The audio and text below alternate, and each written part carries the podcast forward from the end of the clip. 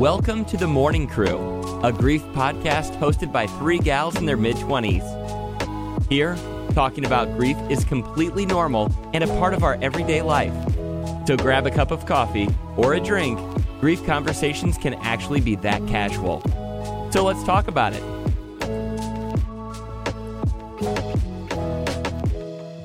Welcome back. We're back. And today, if you hear one less voice, that's because Mads couldn't join us today. She's dealing with a pretty aggressive migraine. So we wish her well and want her to feel better for the next time that she's on.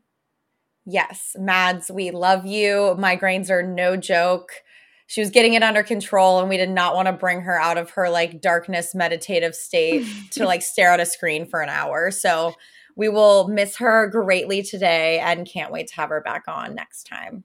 Yes for sure. Um but we did just want to do a couple of updates. I guess my update really is just I went on a date and it was a We love a dating date. update. We love a dating update. Yes, and it was a first date and so he asked like, "Oh, does your dad live in LA or around LA?" It's so every time, like I've done this so many times, but every time it's still jarring a little bit of like cuz it's the using the present tense with my dad is it's so weird for me it's so foreign, right? Like you never hear it, you're never using the present tense. And they say it so naturally and casually, completely not knowing how much of like a kind of weird dagger or shock it is for you. And meanwhile, your anxiety is just rising every second that passes by that you have to like when you start talking about like parents or loved ones or whatever. And so you're just waiting for it to drop and they're just like having just normal conversation and like trying to figure out obviously like where your parent is at. Um so had so then like obviously shared with him about that and it was fine. Like he was very respectful and nice. But i did want to call out that i think most of the time people say like oh i'm so sorry to hear that and then kind of divert the subject as we always talk about like the awkwardness like they don't want to address it and we did like kind of tiptoe around it but then he also asked like some follow-up questions about my dad which i thought was like really nice. And i don't think that i have experienced much of that in my dating experience. That is really nice. And i agree people you know not maliciously but they don't know. You're also kind of a stranger still at that point so they really don't know what to say. But i think people who are comfortable in more social situations, or maybe he does have a grief experience himself that you don't know about yet, that he is a little more with it, or he had a close friend who had one. Um, but I love that. And I know we've said before, because you gave me the advice, that if the topic, especially on a first date, gets kind of danced around, you will not say it unless like a directly asked. And obviously, saying, Does your dad live in LA is direct enough that you couldn't skirt around it. So, that already probably was a little bit of a jar jarring moment for you. Um, what kind of questions did he ask about your dad? Well, like what he did when he was alive and what kind of law did he practice and stuff like that. So I just felt like wow, like that was unintentionally on his end um like bringing his presence like into conversation or like um him it felt like i know this sounds maybe a little dramatic but like him he found a way to try to learn about my dad through the lens of when he was alive versus like just that i have a dead dad. Right. Like it wasn't like how did he die? What happened? Like which can just be people's natural curiosity and people do do that and i mean in my opinion, a little nosy. I think the better path for anyone listening who is looking for the advice or like you're on the receiving end of that news from a coworker or a date is if you feel comfortable to ask about them. Be like, oh, yeah. Like if you're in the situation where you're clearly sitting down having a, an intentional conversation with each other, like, what is, what did he do? And like, what was he like? Like, I think that's so great without digging so deep where it like almost crosses a personal line. Like he floated at just the right spot and in a way that was that's very mature. And then it's like meaningful for you because you're anxious about it or you're anxious if they're going to be weird about it and it's very vulnerable for you. So for him to like meet you there is amazing. Yeah. Yeah. And i think that um it also allows me to take more ownership of i guess like I don't want to say storyline, but or of like my life and the, my experience. Like for example, I feel like in the past I shy away from talking about him, but then when those things are being brought up and like I now feel comfortable enough to say like yeah, he was a pretty amazing person. And before it was like so uncomfortable to even speak those words out loud to a stranger. So I will say that I feel like I've seen myself grow a lot in that realm.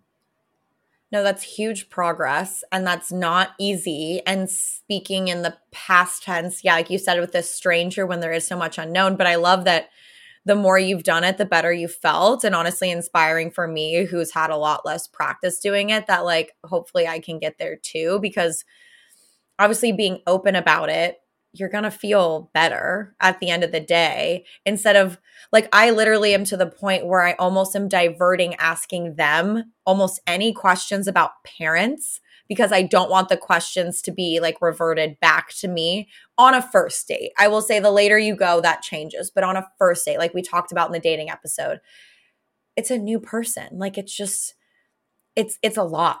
It's a lot of mental gymnastics. You're already worried about all the other normal first date things. So, I'm glad you felt comfortable talking about him. Great. Any updates on your end? Nothing particularly big coming to mind right now. Um the only the only little thing I can say is that like the nature of my job spring training is a very stark passing of time like it i almost sometimes feel in my mind it's more like new year's than new year's just because the nature of like a baseball season I'm on. And we're deep in starting to plan for spring training and just the passing of time, like another year, another spring training without my mom, like almost diff like another New Year's reminder type of a thing. You know, it would be like we would talk and text all the time when I was down there. And she'd be like worried about me because I'd be working so many hours back to back and get like so tired. And I remember, so now yeah, last year, I obviously wouldn't have had her around and then another year passing. So that's been on my mind a little bit. And it is a really busy and exciting time from a work perspective. So it's not like it muddies the whole experience, but just something coming up, one of those weird, unexpected ones that doesn't fit into maybe like the average patterning or the average days on a normal calendar it's always those it's just like a timing marker is what it feels like like this symbolizes something else and then that's why like it reminds me of her. It's like these like secondary triggers almost in a sense of or you're like you're like this environmental like this environment a physical space or it's like a time of year like all of those things you they're not tangible things that are triggers they're just like the space that you're in or the time that you're experiencing which is really interesting but yeah really interesting. No absolutely like nailed it. Yeah it's like it's not a date per se it's just like yeah the time of year the experience being down there being yeah it is it is a little bit of a deja vu type of very unique experience too. Um, like how they say smells and music and certain things that are really strong memory markers like a time of year tradition lands there too. Um, but transitioning to our topic today which is about health. Um, and this kind of came to be because not with um, every situation of someone passing away. Sometimes it is like sudden or a freak accident, but in a lot of people's experiences, people pass away from an illness of some kind. And in both Kathy and I's perspective and experience, both of our parents passed away from cancer specifically.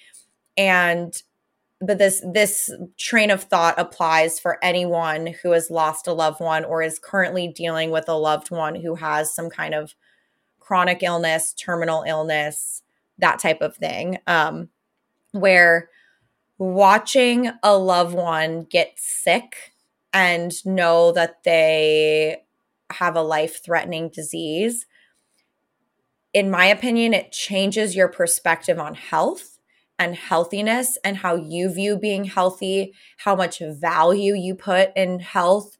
Um, health can be one of those things running in the background like you don't appreciate it because it's your if you're lucky and don't have any issues it's your kind of standard and you have it until you really don't and i've definitely found not not even since my mom passed away but since my mom was diagnosed with cancer which was 12 years before she passed away it's gradually and over that time completely changed my view of my own health and things that i think about um, and I brought this up to Kathy, and she kind of resonated with this kind of mental reframe and perspective. So we have a lot of kind of angles of that we're going to get into. But Kath, when I first brought up the topic to you, you made the joke in the group message, like, oh, I'm a hypochondriac. Like maybe there's something there. I want to dig into that. Like, what was your first reaction when I brought up this topic?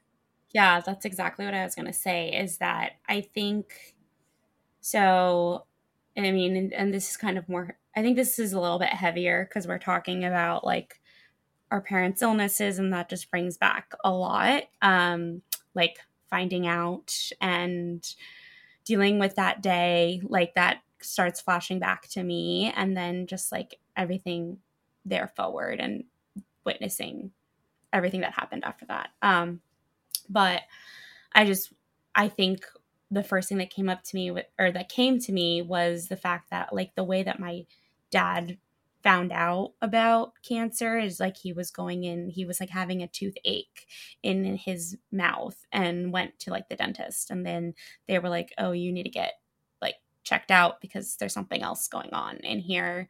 Um and then went to the doctor. And it was just like how did a toothache like turn into throat cancer all of a sudden?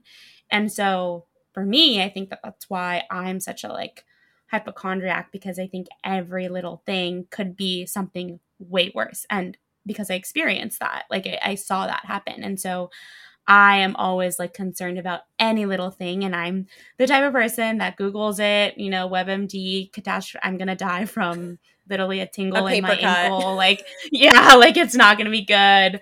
So I really have to calm myself down a lot um, and not go on WebMD and look for other accredited sources if I am going to go down that route, but also just talk to a doctor.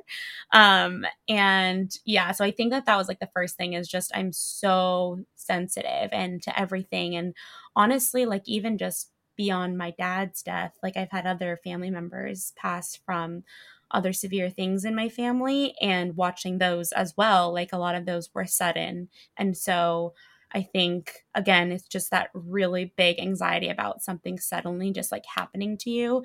And also not like having any behaviors that caused that. So, I, the common question every single time is, did he smoke? Because that's usually uh, a trait of people with lung, with um, sorry, throat cancer.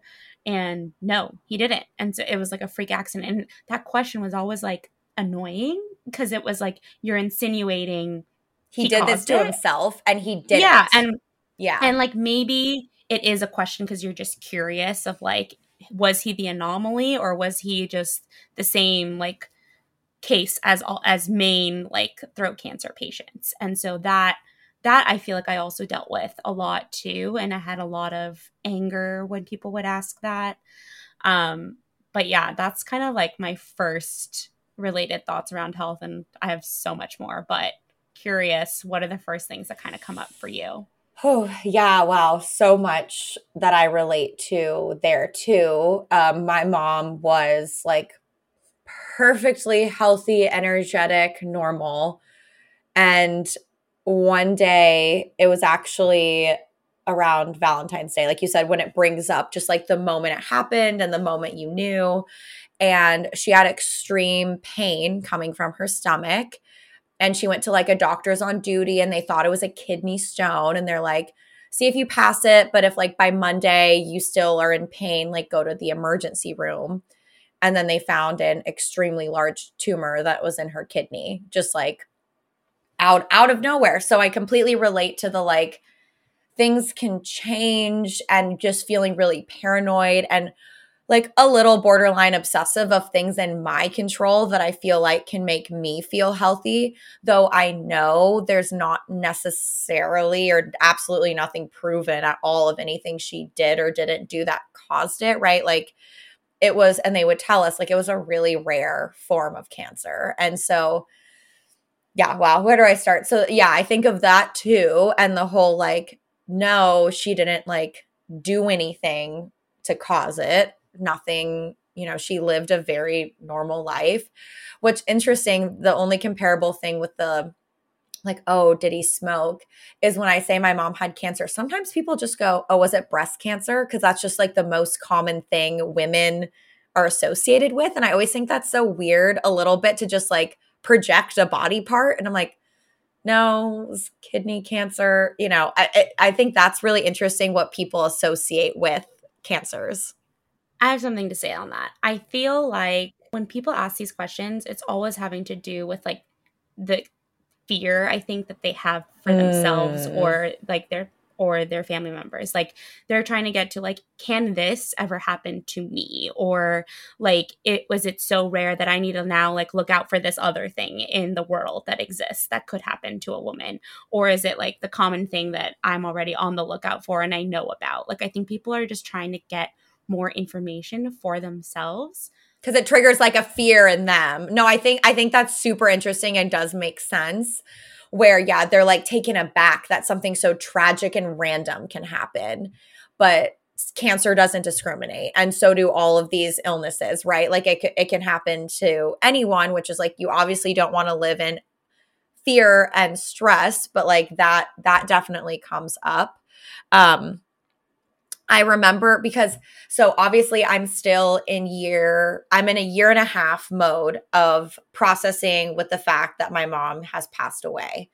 I lived 12 years of my life with knowing my mom had cancer. So that is an identity or like a part of my mental that I was a lot more used to, right? So talking about this I'm like I'm weirdly like, oh yeah, like I I navigated this in a completely different chapter where I remember my English class my freshman year of high school, there was this activity where our teacher put up like you know, 8 to 10 things on the whiteboard, right? Like family, religion, friends, health, money, you know, like high level big things and asked every student to rank their top 3 and go around and talk about it, right? And obviously all those things are important to people, but I think if my memory serves me correctly, I was one, the only one or one of two people in the class to put health first because I had witnessed that, like, if you don't have your health, like everything can be taken away from you. And it's like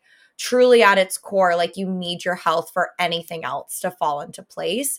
And, you know, I was like, what, what are you, 13, like at that age, like processing that. And, even my understanding of of cancer like you know when and I think I've talked about this in maybe older episodes, but like my sister and I were young. We were 13 and 10 when she was diagnosed. And my parents did an amazing job trying to protect us. And so the word cancer was not verbally used initially, it was tumor or sick. And I pieced together cancer by noticing what was written in the hospital wing. So like kind of like being sheltered uh, we were sheltered by the severity of it. You know, there was a lot of like my understanding of what it was as a child versus my understanding of what it was as an adult. And by you know like the the kind of rule was we wouldn't be there on surgery days. We would come the day after. Like it was always like to kind of protect us i think. And by her final planned surgery when i was in my early 20s, I was there for surgery day because I was like, no, like I'm an adult, like I can help my dad, I can help my mom, I can be there. So it's like I had an evolving relationship like as I got older with it. And then the last thing I'll say and pause is I was also always very protective of not sharing with people my mom had cancer. Like she also had a unique situation which was a blessing that unless you unless you knew, you wouldn't be able to tell by looking at her 98% of the time. So wow. you could get away with it, right? Like obviously if she yeah. was post-op or like a couple of her treatments, you could tell a little bit. But if you didn't know, you wouldn't know, is like the statement we'd always say. So I would not tell really close friends to me in college for years because I, I'm sure it's part of like, I didn't want it to be true. And I don't, I didn't like the idea of people thinking of my mom as sick. I liked the idea of people thinking of her as healthy. So I'll stop there because you were obviously very young when this was all happening. So I wonder if you relate to like, you didn't really understand the severity of the illness. And as you've gotten older, you've had retrospectively a different understanding of kind of how that all played out there's actually so many similarities here and then also like a very big difference of having my dad be so physically like you can tell and you know and in every regard. Um it's, it's so interesting and i know we haven't really ever like talked about this um but i also was protected as a child. A lot of conversations were happening behind closed doors so i do want to talk about that. Um I was never told directly about it. Um, I think that they were going to try to. I mean, there was a, one point where they were going to have to because he was going to come home from the hospital and be a different person. So, up until that point, though, things were really vague. I found out on my own because I saw a pamphlet on the dining room table that said, uh, like diets for throat cancer patients. And I. At age what was this? This was probably, I was maybe 10 and a half. So, like, just imagine I have literally no idea what the word even means. And I have access to a computer and I start Googling all of this stuff. And it's like me going at through this journey alone. Like, no one told me anything. And then, and I don't want to get into the details of like what happened with my family after that or anything, but eventually I was just sat down and finally told everything. Um, but it's interesting. I kind of wanted to talk about like, I also didn't go to the hospital at all. I think I went like once ever. And they also didn't, they really tried to keep me from seeing him in a bad state. But at some point, it was like, you're just keeping me from my dad and that sucks. So, a lot of my childhood, I felt a lot of resentment towards that protection. And I'm wondering if you felt any sort of way about it, either at the time or later on in life. I think as I've gotten older and an adult, I understand a lot now and I can have an adult mindset of like, if I was the parent, what would I do in that situation and have more empathy towards my family? However, I still think I would have approached a couple of things differently. So I'm just curious, like, not how you would handle it, but how what were your feelings around it at the time? Did they ever change? Did you feel like it was like the right approach? Yeah, definitely a complex one. And I completely validate your feelings of frustration, right? Because in the beginning, it's like, oh, they're protecting you from seeing the scary stuff, or like like it's almost as if separated and then at some point it becomes intertwined. Like you said it's like you're not hiding me from the cancer you're hiding me from my dad. So at some point when that's in like an inevitable connection i understand you're and you're a literal child and you're you don't understand what it means and you're confused. And so i i feel like i would feel the same if i had that same experience you did like that makes a lot of sense to me um I feel like I really didn't know what I didn't know. Like I really was in a bubble. I really didn't know either what cancer had meant. Like the only other more serious illness I was around was my grandpa who had passed away of Parkinson's and I watched the progression of Parkinson's you know change him and that's physical and mental and obviously you can break down illnesses in both categories um where sure they're intertwined but Parkinson's was one where it was it was really both, like, you know, the struggling of walking and the mental breakdown versus, you know, you watch someone have cancer in a movie, they lose all their hair, they're walking around with an IV and they look really sick all the time. Um I think it's for the best that my sister and I did not know the severity of my mom's initial surgery. I think I am glad I didn't know that because even hearing about it later, still like, fuck, like that's terrifying. Um, so that is at 13 and 10, I do understand. Um, I think as and and I know we're going to do more of a deep personal dive for everyone's stories, but the way it kind of played out was there were periods, right? She'd have her scans like every however often. And I think the longest she went in that time without finding anything in a scan was like three and a half years, four maybe. And you have to hit five years to be considered cured, as we all know in that world. And she never hit that. Um, but she would have stints where like she'd have a scan, we'd all be stressed going into the scan, and then be like, great news, I'm clean. And then we'd have other news of like, okay, they found a spot here and here, but we have a plan of attack. And then it would either be a surgery or a treatment. And she was otherwise like young, healthy, positive attitude. My dad, like badass support system. So she would kind of bounce back from surgeries. And I just remember it's it's like a complicated question because I think as I started getting older, like I left college and I did start asking more questions of like, okay, I'm not a kid anymore.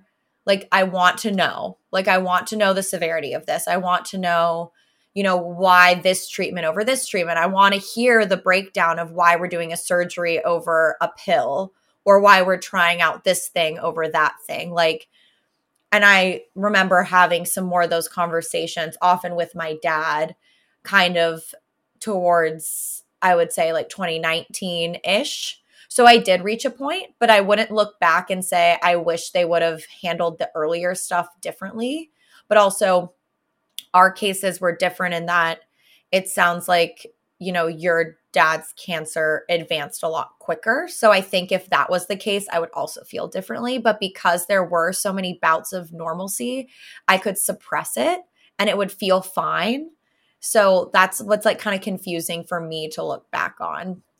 That is really interesting. And I like, you know, this sounds always so twisted, but I'm just glad that we can share such different experiences for people to relate to because I'm so curious about the like, it feels like you went on an emotional roller coaster for 12 years of like, did you have hope that it would like completely go away and then your hope is killed like within yes. a year or three years. Yes. And that was, I always, always had the stress in the back of my mind because she would have all these surgeries. It's like, okay, we can remove the spleen, separately her appendix burst. They removed that first kidney. And I always had in my mind, I'm like, she's running out of organs she can't live without. So I always had the idea of like, she, it's gonna hit an organ at some point. point and the thing that I didn't understand until a lot later was in my head, yes, she was going to be cured eventually. Like you, you, she wasn't sick. Like you'd be around her and you're like, she's not sick, she's fine.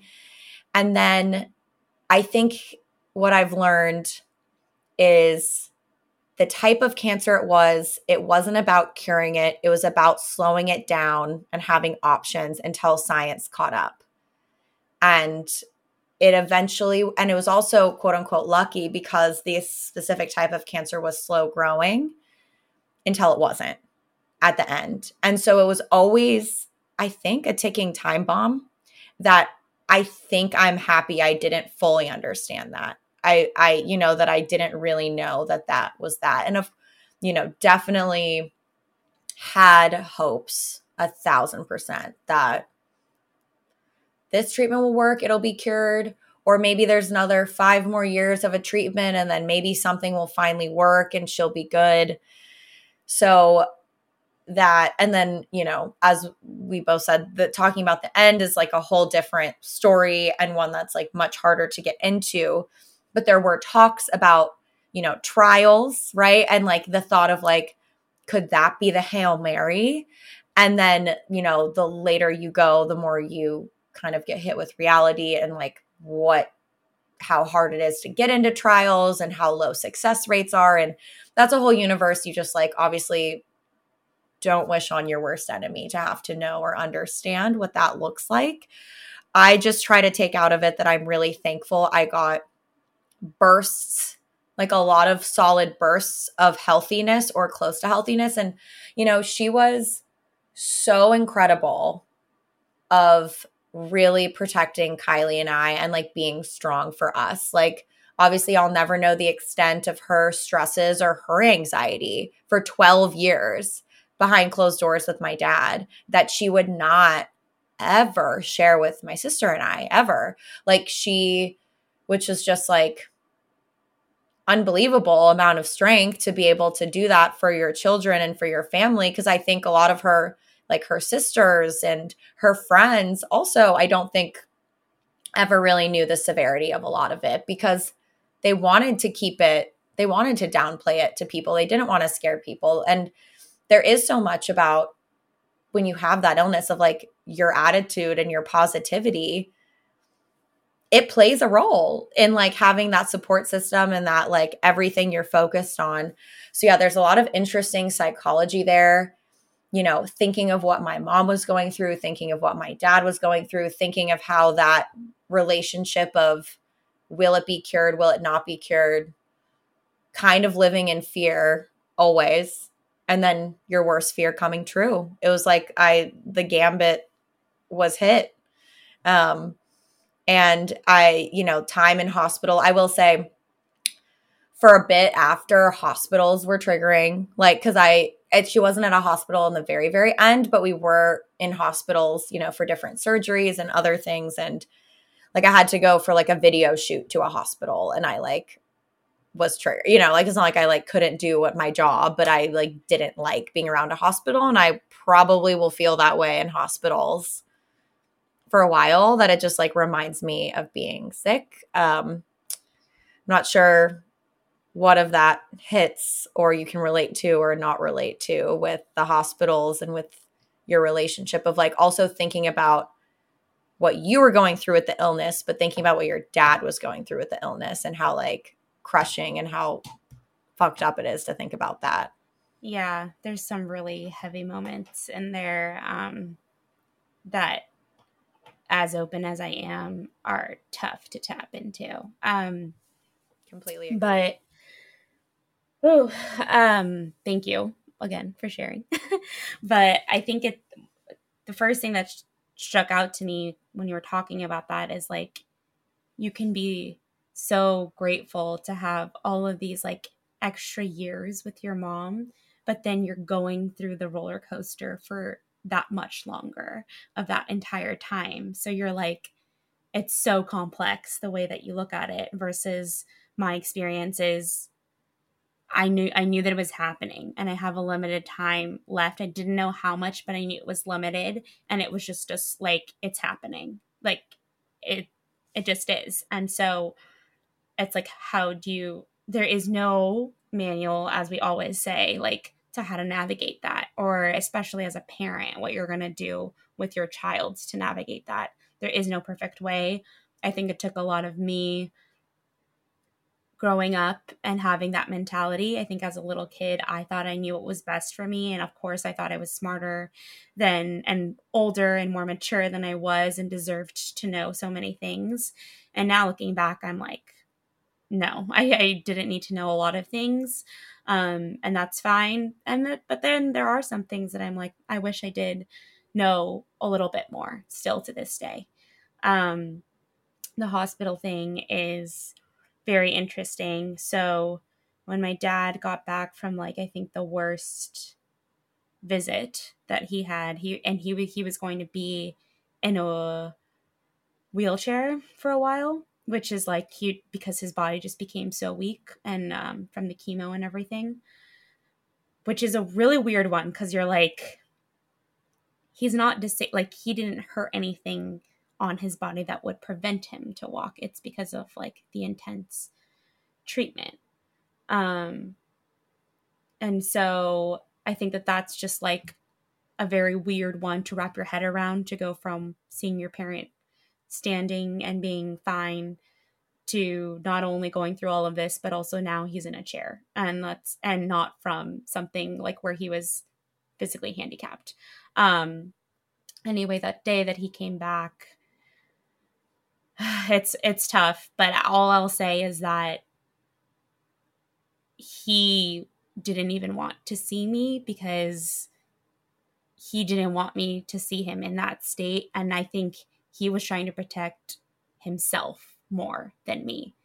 Like a lot of this can be said of like i don't want kathy to see this. And a lot of my family thought that it would it was going to be really hard. I remember everyone that day it was like it was like a moment for when i was allowed to walk through the door because everybody else was in there already and so that was annoying because it felt like all the attention is then on me the moment I open the door, and it's like I'm going to be hit with this wave of emotion.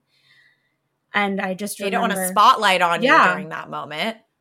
And I just remember him not being able to turn around, like his back was to me, and it was so so tough because as a little girl, like I said, like I'm like I just want to see my dad, regardless of the state that he's in but that's when I knew how much pain he was in like emotional pain. Because I think he couldn't even get to the point where he could see me like that. Um obviously eventually after that we got to a point where we could see each other and we obviously like lived together and he was here um during the rest of his illness at home, but I just remember that day was heartbreaking on so many levels. And at first, I selfishly was like, that sucked. like, obviously. Um, but then as I got older, I had a better understanding. Again, I was 10 years old, I didn't know anything. As I got older, I had a better understanding of like why that was so hard for him. I think he really didn't ever want me to associate him like the way that he was um, that's something that I think is also really interesting is like associating your parent with their illness and especially for you i'm curious like you so long so much of your life it's like almost half of your life was with her healthy and then her not healthy even though she looked okay a lot of the times like do you ever wonder like if you should be like feelings around like you should be remembering her when she was healthy or that's just so long ago you only remember her when she was battling this? Cuz for me it was such a short amount of time. I try to focus on the healthy side um, since that was longer but also i i was really young so there's not a lot of those years for me to hold on to and it's easier and more recent even though it's still a long time ago to remember the, the illness Totally. And thank you very much for sharing. Obviously, that's a really fucking heartbreaking moment for everyone involved and registering what's going on in his mind and your childhood brain and everything. So, thank you for sharing. I know that's not easy. And those are some of the most vulnerable, painful memories we all still have. And anyone who's been through something similar, I think, can resonate with that. And, um, you know, people who are the ones to go through these illnesses and like the psychological warfare that must just go on, whether you're married or married with kids. I just cannot even fathom. So, with your question, I think it's interesting because I resonate with that a bit more with my grandpa because there was a really stark difference of when he was healthy, mentally with it, and fully independently mobile to when he was not. And it is harder to remember him fully healthy because he passed away when I was 18 and the last handful of years. So we're I'm I'm digging deeper into the memory bank to remember him and I remember it just being really important to me to like really keep pictures around where he looks fully healthy and like himself and that you know how photos and looking back on your camera roll on your phone can shape your memory so much that like I was really trying to ingest those healthy pictures, healthy memories. You know, we have some home videos and like him health and just like almost try to rebrand my memory to like kind of wipe away the more unhealthy times. Not to say we never had sweet or touching or lovely memories, like, but it's just like wanting to remember him and his spirit healthy and ask questions of like my aunt and uncles and parents to capture that. With my mom, I blend it together. It is not as like a stark division in my brain like it was with my grandpa whether it was a combination of like because she didn't act sick, because she didn't look sick all the time, because her energy and her personality was mostly still the same, because our lives overall didn't change that much. And I would go down in dips, but I don't look back over those 12 years as like, oh, like I don't really want to remember her that way. Like I would say the last two months of her life. I feel that way, where I would happily wipe a lot of those memories from my psyche for forever, even the final month, if I really was narrowing into it. And I think you touched on with like the wheelchair visual, it's just psychologically we are trained to look at our parents as like our protectors as these people who take care of us as these people who are these strong forces. And especially as we're kids who are like you know the main flagpoles of our lives and aren't going anywhere. And i remember having the first time i saw my mom in a hospital bed and i'm like looking down to her and she's in a hospital bed in a hospital gown connected to things. And that was the first image of like this shouldn't be that way. Like you should be taking care of me when I have my cold and I, you're just giving me like soup and that's the dynamic. It's not the dynamic when like I'm looking to you and like getting used to that dynamic and having to like I I empathize with anyone who's seen their parents sick in that way because it really does mess with you mentally. Um, but yeah, interestingly, no one's ever asked that question and slash I've never thought of it that way. But even though there are total blips of harder times, I don't look at that entire 12 years as like a before and after from like a memory perspective, but I very much feel that way with like my grandpa and the Parkinson's and the stark physical. Um, one thing I wanted to ask you because I felt this way is I, like I alluded to, I'm pretty diligent with like organic produce and having an air purifier. And I've always drank lots of water and kind of keeping up with health and wellness podcasts and trying to read different sources and hear the ways about being healthy. Even things are like quirky or kind of more natural medicine. Like I don't discriminate. I don't not believe in like mainstream medicine. I just kind of am like interested because I think I have this deep rooted thing that if there's any line of research or reasoning that I can do anything that keeps me healthy, I am so drawn to doing it because I feel like I'm in control of it. And I'm like, anything in my fucking power to stay healthy, I'm going to do. Like, I'm not just looking at it as like, oh, like I'm on a diet. I've like over time, that has just grown in me over as I've gotten older. And like my friends can attest, I'm like, oftentimes the annoying restaurant order modifier, like because I have in my head this idea of what I think is healthy. And a lot of it is driven by wanting, I wasn't able to control what happened to my mom. So I'm going to try to control what's happening to me. And things happen to me older. So it may be stuck in my brain in a different way, but I'm curious if you have any of those, not just the hypochondria, but like things you try to control or things like ways that you maintain your own health or think of your own health? Well, I have to say, I order a lot of fast food. So I definitely don't fall on this train of preventing any sort of like uh issues when it comes to like diet or anything like that. I have gotten better. I've gotten better, but um I'm a Becca, and for those that don't know that, uh, what that yeah, reference and I'm means, more of a Tanya. Yes, that's exactly what I was just thinking of.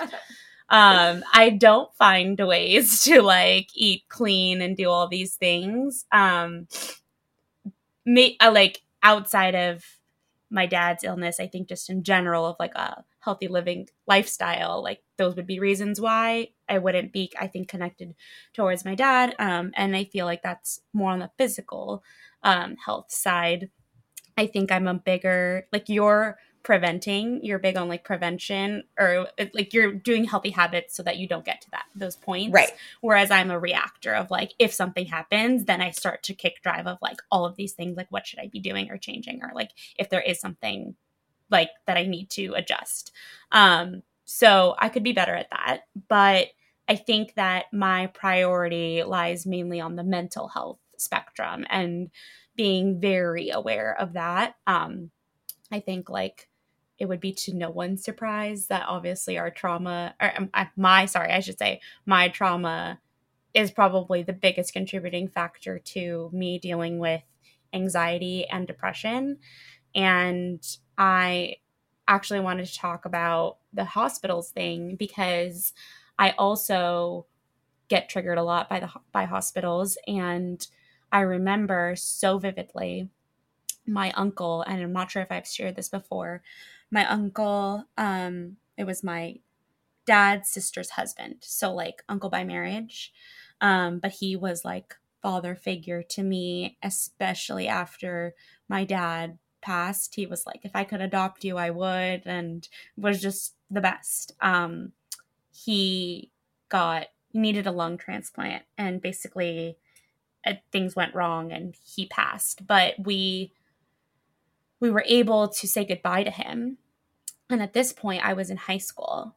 And so I did, and I went to the hospital. And on my drive back from saying goodbye to him, I was in the car with my mom. I got my first ever panic attack.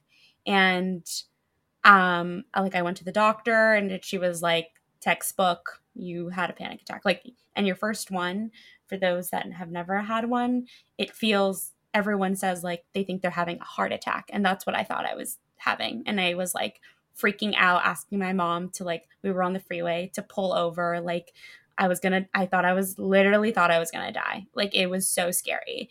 And thankfully, my mom knew exactly what was happening because I think like she had experience in herself and she was like, You're fine. Then you're not going to die of a heart attack. You're having a panic attack, like in her head. But she didn't do that to me in person, which I'm glad. Um, we got water, we calmed down. But that was the beginning of my mental health kind of journey. Um, and so I think because of that, I've been very aware and now looking back, and when I talk about that in therapy or to doctors, it's so very clear why that happened. Like I was completely triggered that I was losing a male figure again in my life. And this time I got to say goodbye before and just so many other things. And so then, and because it happened at a hospital, that hospital or hospitals became a trigger for me after that.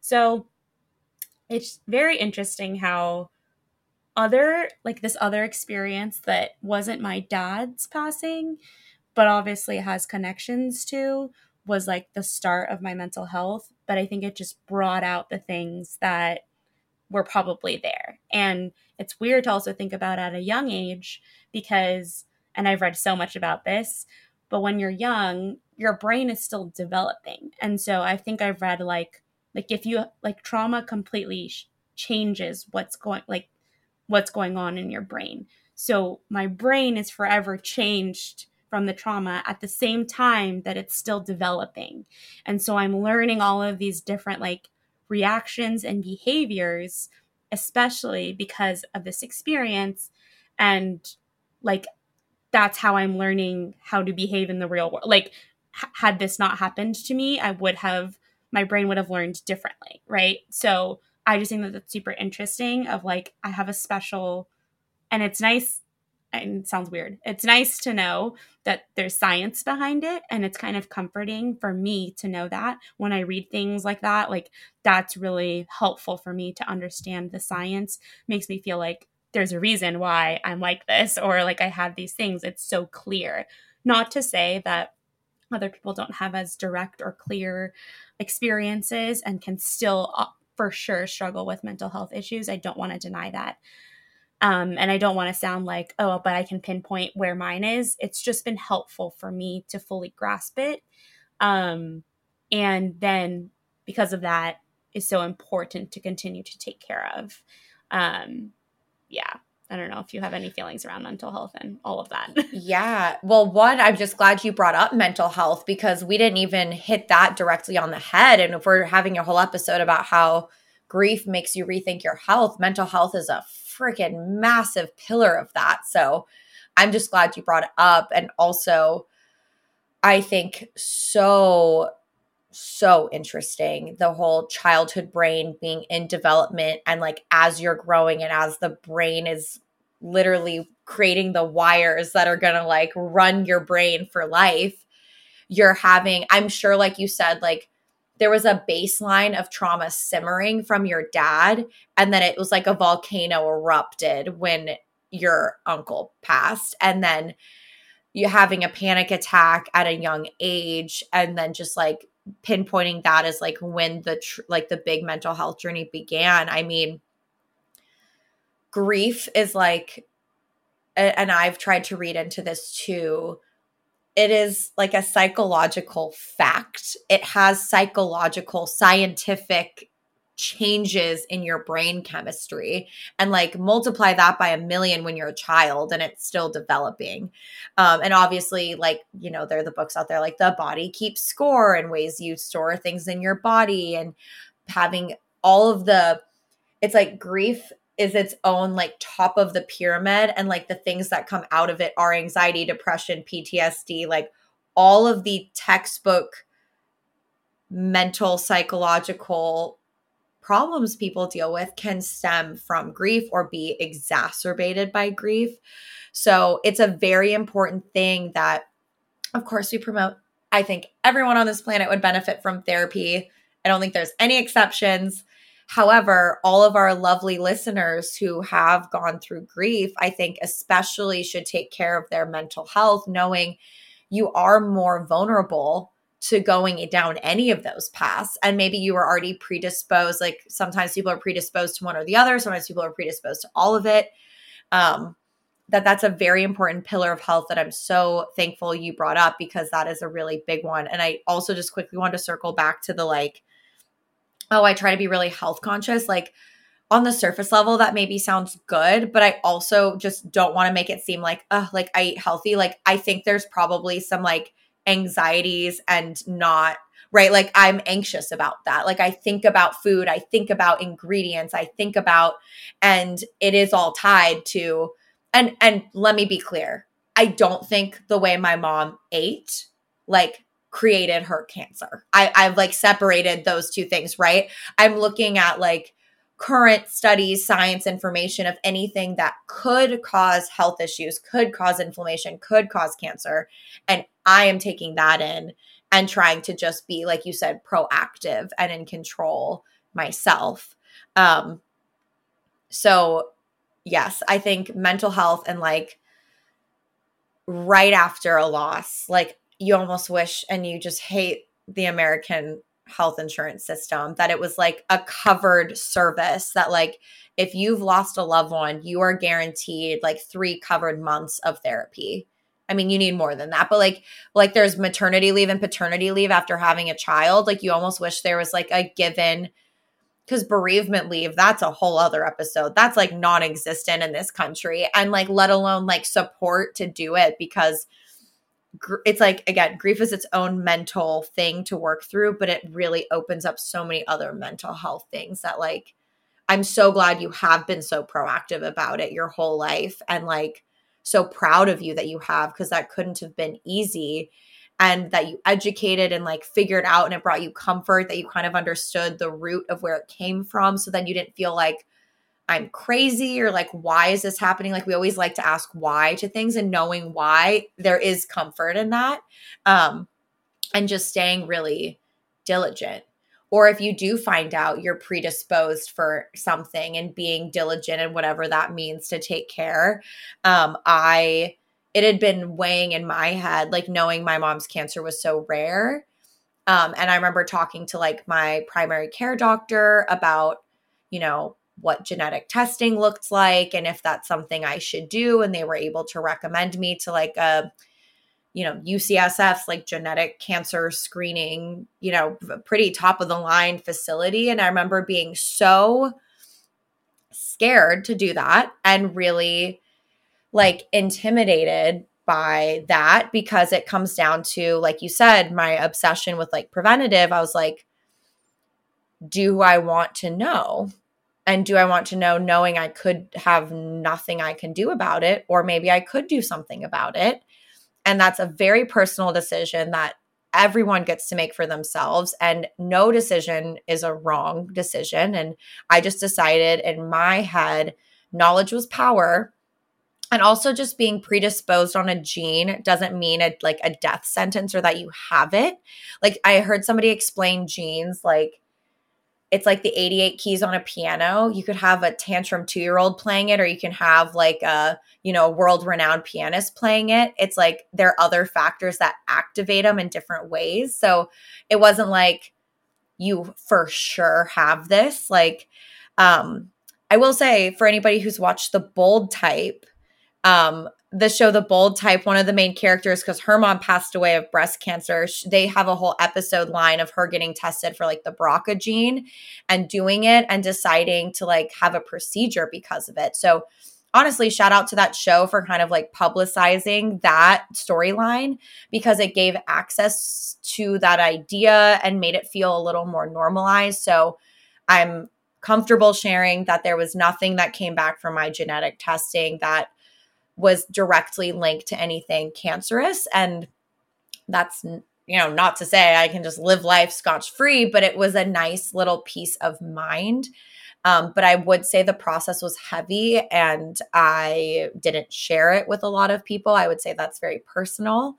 Um, fascinating. And there is this thing where they say that they can like retest your genes every 10 years or so because they're constantly discovering new genes so they can like update it to like the most up to date information which is kind of interesting and um i mean i guess when you're when a time comes to want to have kids like that information could be helpful to know like what you can pass down or not or like what blends with your partners because there's some that it's like right dominant and recessive and if you both have it you know that's a whole other discussion. We're going down a lot of deep pathways today, but I think important stuff. And the reason I want to share it is just in case anyone else has thought about it or has considered it, or it's something they've been through too. Like it's certainly nothing that really gets talked about. And again, I'm not like saying a thousand percent you should do this or a thousand percent you shouldn't do it. I'm just sharing my experience and how I experienced it.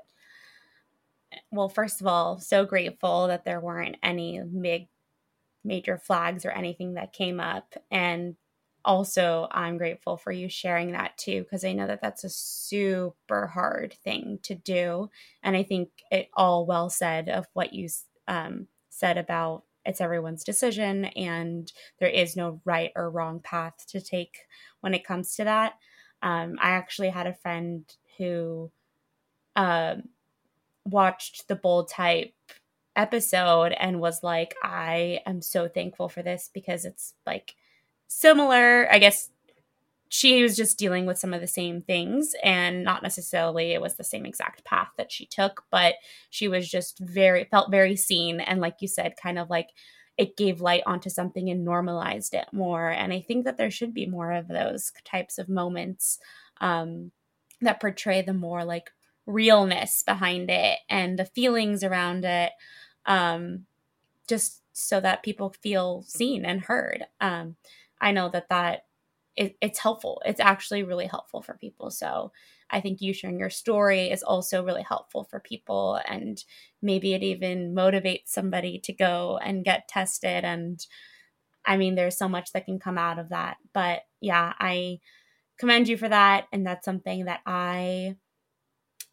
uh I've only done like the 23andme like health testing stuff, which is like yeah, first of yeah. all first of all, I like cilantro, and it says that I don't like cilantro. So I'm like, So we much- don't always believe like, everything. yeah. So I'm like, how like trustworthy is this? And not that I was thought that it was going to be like a credible kind of test or anything, but there were some things on there that I was like, this isn't right. Like, I don't know about this. Yeah. Um, but I think that was almost my like ease into trying something. Dipping the toe in the water. Right. And so I do want to do that. I'm the type of person as well that I would feel like knowledge is power. And if there's something I can do to prevent it, I would like to take action to do so. Um, the not knowing freaks me out way more, just personally. Um, so, but even with that being said, I still am taking steps to get to a place where I'm comfortable going and getting tested and having all of that done. So, um, I am hopeful that it's something that I can do in the future, but yeah, I think I'll just have to take like baby steps mentally and um, to get to that point where I feel like comfortable doing it. Yeah, that's definitely not a band-aid ripoff. That's something that you like build up to and you're thinking about for a while and you really weigh pros and cons. And I felt very lucky. I was given some like um I think geneticists, like whoever I was working with was amazing. She was like a young female, didn't feel that much older than me, and she had amazing EQ. Um, I will acknowledge at, at the time I did it, I had very good insurance. So, like, it wasn't a massive, massive cost expenditure, but I just want to acknowledge that, that I know that that is a privilege to have access to that kind of thing to get that information because I can only imagine without insurance. And honestly, we didn't even hit on that. Like, with health, which could be a whole other topic, but I'll say like two sentences on it to not let it go is that my dad, through his work, had really amazing insurance. And I can't even say out loud the amount of money treatments and surgery would have cost if we didn't have insurance. Like, and it's just so makes my blood boil that if you don't happen to have a certain level of insurance, an illness that you did nothing to deserve can bankrupt you on top of dealing with horrible illnesses. So, again, if you want to rile me up talking about the American healthcare insurance universe, really will do that. So, just want to acknowledge that too, that that's an added stress, that's an added drain. That's something that family members who survive their loved ones probably have to to deal with or can weigh on them, you know, on top of everything else they're going through. And it's something that needs to be systemically, societally fixed, but something that like mentally is just so fucked up that you have to weigh or deal with or like let it impact a decision. Like, do I go for my house or a surgery? Like, that's a horrible decision people are sometimes put in. So, obviously, money is very private, but just want to acknowledge that for anyone listening who has the financial stress on top of everything else and just how shitty that is and how much we love you and commend you for enduring that. I completely agree with everything you just said. And I can't imagine those decisions that you have to weigh in order to save someone's life that you have to take away and sacrifice so many other things that you would want. So I agree, fucked up. um, and it sucks. And honestly, like we could do a whole episode on what the fuck is the cost of dying in America. That is a whole episode. Oh my God. It is so fucked up and insane of all of the expenses that come from dying and having a funeral. Yeah.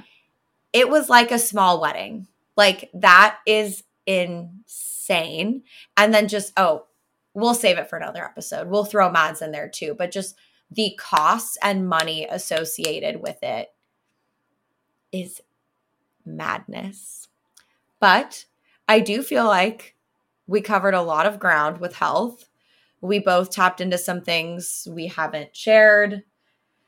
There is something heavier there, but is important to talk about and can be is is intertwined with grief, right? The last thing I'll say, right? You're grieving sometimes somebody's health before they fully pass. And like there's that transition that is not necessarily talked about but is really important to acknowledge too.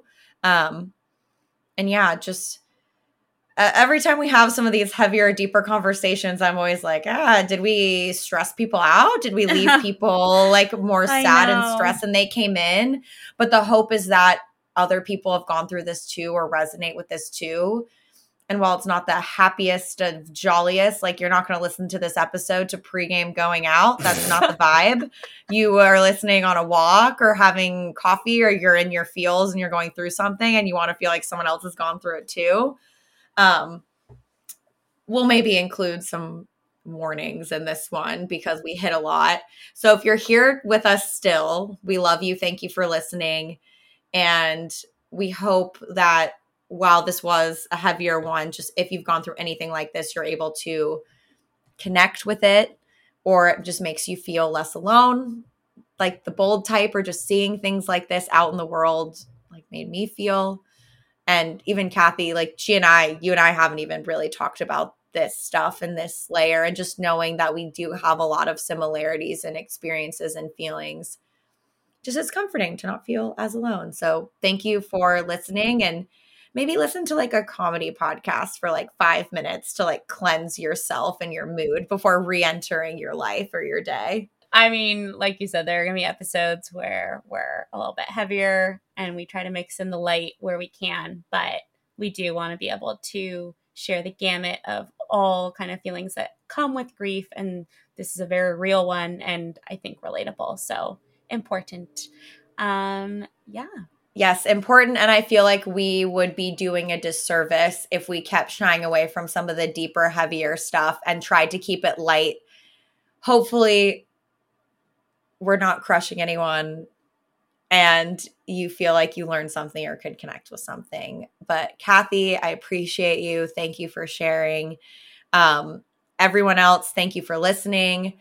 Please, if this episode did, did resonate with you or you know somebody who's going through something like this, please share the episode, rate, review, follow us, send us an email, write in the Facebook group if this connected or you have questions or things that ever come up like the one of the main reasons we do this is to try to help others. And so always feel free to share your feedback. So thank you for listening everyone. Thank you. I appreciate you too. Thanks for sharing kels. And for everyone listening see you next time. Bye